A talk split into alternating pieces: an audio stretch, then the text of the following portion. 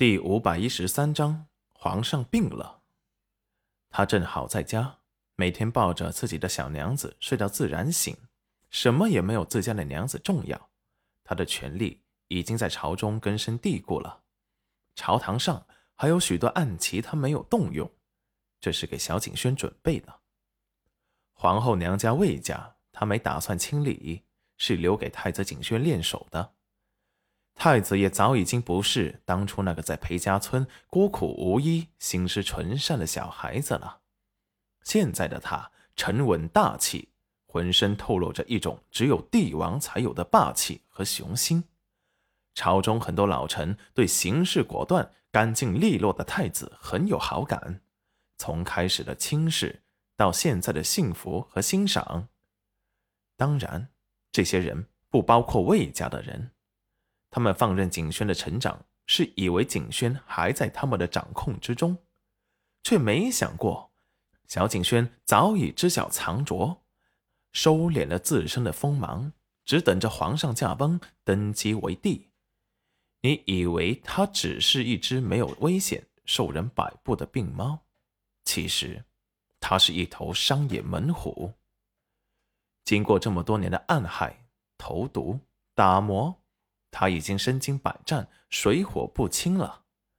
他上位的第一件事，可能就是要谋划着铲除掉魏家。阿宇今日要走，丞相府外被人监视着，自然不能从正道走。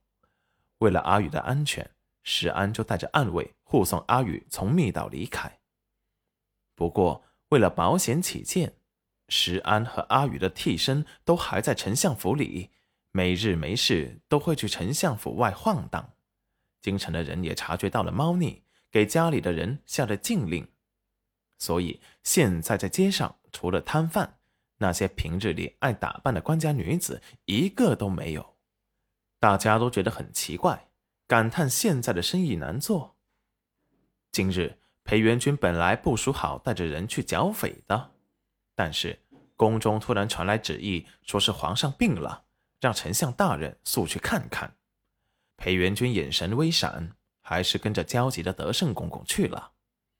看德胜公公如此着急，怕是皇上真的不太好。但是也不妨是他们又设下了陷阱。不过根据他修炼锁魂咒的时间，怕是也该差不多发作了。坐上马车，裴元君留了个心眼。立即让人去通知了赵亲王，新提拔的刘尚书。这一切自然是在德胜公公不知道的情况下完成的。德胜公公看着裴元君那了然于胸的模样，心底微颤，绝对不能让他发现了异常。皇上最近脾气暴躁了很多，食不下咽。他一直以为是被丞相大人给气的，可是今日早晨，皇上莫名其妙的吐血。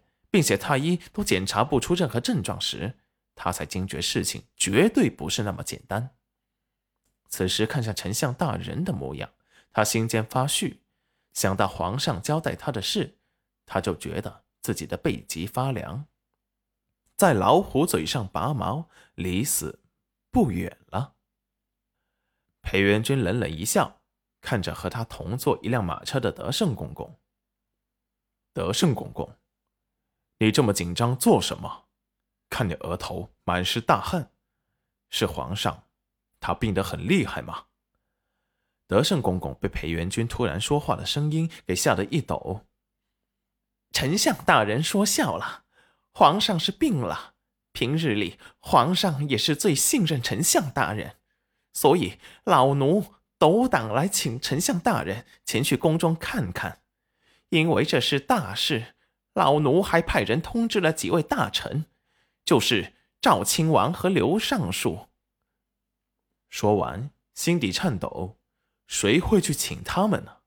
皇上这次是想让丞相大人死的，这么说不过是在稳住丞相。